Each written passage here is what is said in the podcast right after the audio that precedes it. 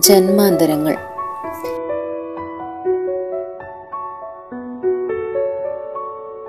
അഗ്രജൻ എന്ന പേരിൽ ബ്ലോഗിംഗ് ലോകത്ത് പരിചിതനായിരുന്ന മുസ്തഫ മുഹമ്മദ് അദ്ദേഹത്തിന്റെ ചുറ്റുവട്ടം എന്ന ബ്ലോഗിൽ പ്രസിദ്ധീകരിച്ച ജന്മാന്തരങ്ങൾ എന്ന ഓർമ്മക്കുറിപ്പാണ് ഞാൻ വായിക്കാൻ പോകുന്നത്.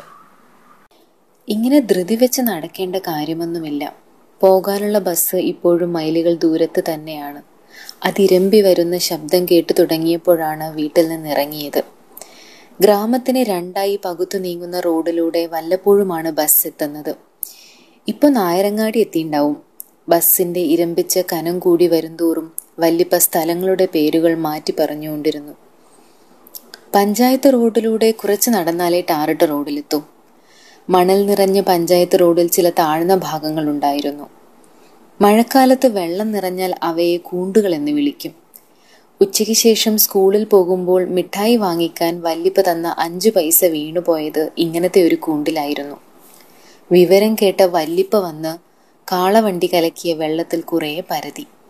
ആരെങ്കിലും ചോദിച്ചാൽ പത്ത് പൈസയാണ് പോയതെന്ന് പറഞ്ഞാൽ മതിയെന്നും അല്ലെങ്കിൽ നാണക്കേടാന്നും വല്ലിപ്പ ഓർമ്മിപ്പിച്ചു. ബസ് ഇപ്പോഴും നാലാങ്കൽ എത്തിയിട്ടില്ല അവിടെയാണ് ബസ് നിർത്തുന്നിടം. എന്നും മീൻ കൊണ്ടുവരുന്ന ബീരാൻകുട്ടിക്ക വരാത്തോണ്ടാണ് ഇന്നിപ്പം പുഴുക്കള ചന്തയ്ക്ക് പോകേണ്ടി വരുന്നത്. ആദ്യത്തെ നോമ്പായതുകൊണ്ടുള്ള ക്ഷീണം കാരണമാകും ഇന്ന് ബീരാൻകുട്ടിക്ക് വരാത്തതെന്ന് വല്ലിപ്പ വല്യമ്മാട് പറഞ്ഞത് കേട്ടു. അല്ലെങ്കിൽ എന്നും ഉച്ച തിരിഞ്ഞാൽ കാവിന്റെ രണ്ടറ്റത്തും തൂക്കിയ കുട്ടയിൽ നിറയെ മീനുമായി ബീരാൻകുട്ടിക്ക് എത്താറുണ്ട്. കാവിറക്കി ഓല കൊണ്ട് മെടഞ്ഞുണ്ടാക്കിയ മൂടി മാറ്റി മീൻ കൊടുത്തു കഴിഞ്ഞാൽ പിന്നെ വല്ലിപ്പയുമായി കുറച്ചു നേരം പഴയ കഥകൾ പറഞ്ഞിരിക്കും. കഥകളിൽ മേട്ടുപാളയവും കോയമ്പത്തൂരും ഒപ്പനക്കര വീതിയും ചിന്നക്കട വീതിയും ഒക്കെയാണ് നിറഞ്ഞു നിന്നിരുന്നത്. കഥ പറച്ചിലിടയിൽ തന്നെ വല്ലിപ്പാടെ ജൂബ വല്ലിമ്മ എടുത്തു കൊണ്ടുവരും. ജൂബയുടെ കുടുക്കുകൾ സ്വർണം പൂശി കറുത്ത ചരടിൽ കെട്ടിയിരുന്നു. വിശേഷ ചടങ്ങുകൾക്കോ ദൂരയാത്രകൾക്കോ പോകുമ്പോഴേ വല്ലിപ്പ ജൂബ ഇടാറുള്ളൂ. ജൂബ കീശയിൽ നിന്നും ചില്ലറകൾ വാങ്ങി ബീരാൻകുട്ടിക്ക പൂവേ എന്നുറക്കെ വിളിച്ചുകൊണ്ട് നീങ്ങും. പാടത്തിന് നടുവിലൂടെയുള്ള റോഡിലൂടെ വളവ് തിരിഞ്ഞ് ബസ് അടുത്തെത്തി. പരുത്ത കൈത്തലങ്ങളിൽ കുഞ്ഞുവിരലുകൾ മുറുകി. ബ്രൂം ബ്രൂം ബ്രൂം ബസ്സിന്റെ കിതപ്പ്. എല്ലാ സീറ്റിലും ആളുകൾ ഉണ്ടായിരുന്നു.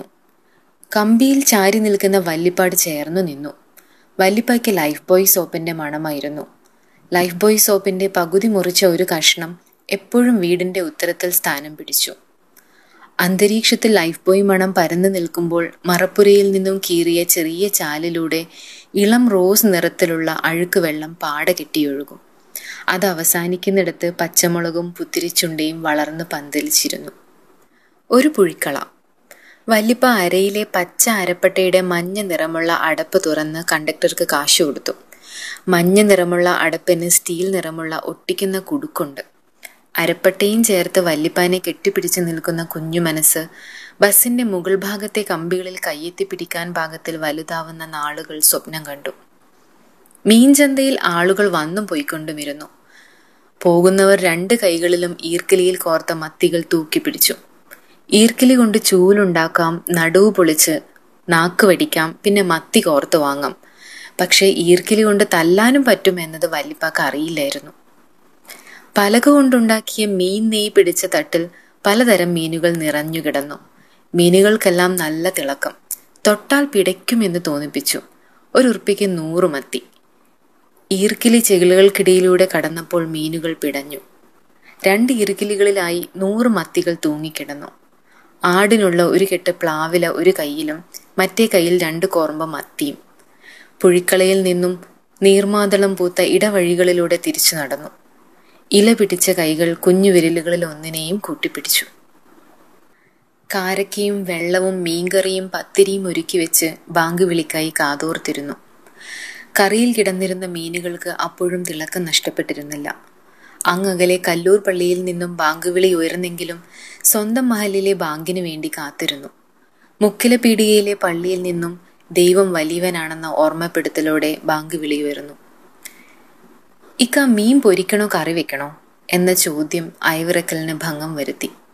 നല്ല പാതിയുടെ കയ്യിലെ പ്ലാസ്റ്റിക് കവറിലിരുന്ന് വെളുത്ത് വെള്ളാമ്പിച്ച മീൻ കണ്ണു തുറപ്പിച്ച് എന്നെ നോക്കി. ഞാനും തിരിച്ച് കണ്ണുരുട്ടി കാണിച്ചു. ഒന്ന് പേടിക്കാൻ പോലും ആവാത്ത വിധത്തിൽ മീൻ വിറങ്ങലിച്ചു കഴിഞ്ഞിരുന്നു. പുറം ലോകത്തിന് നേരെ വാതിലുകളും ജാലകങ്ങളും കൊട്ടിയടച്ച് ടി വിയിലേക്ക് കണ്ണു നട്ട് ഞാനിരുന്നു. ബാങ്ക് വിളി കാണാനായി.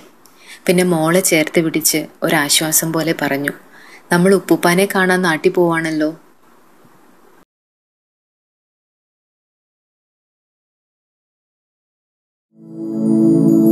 A desert representation.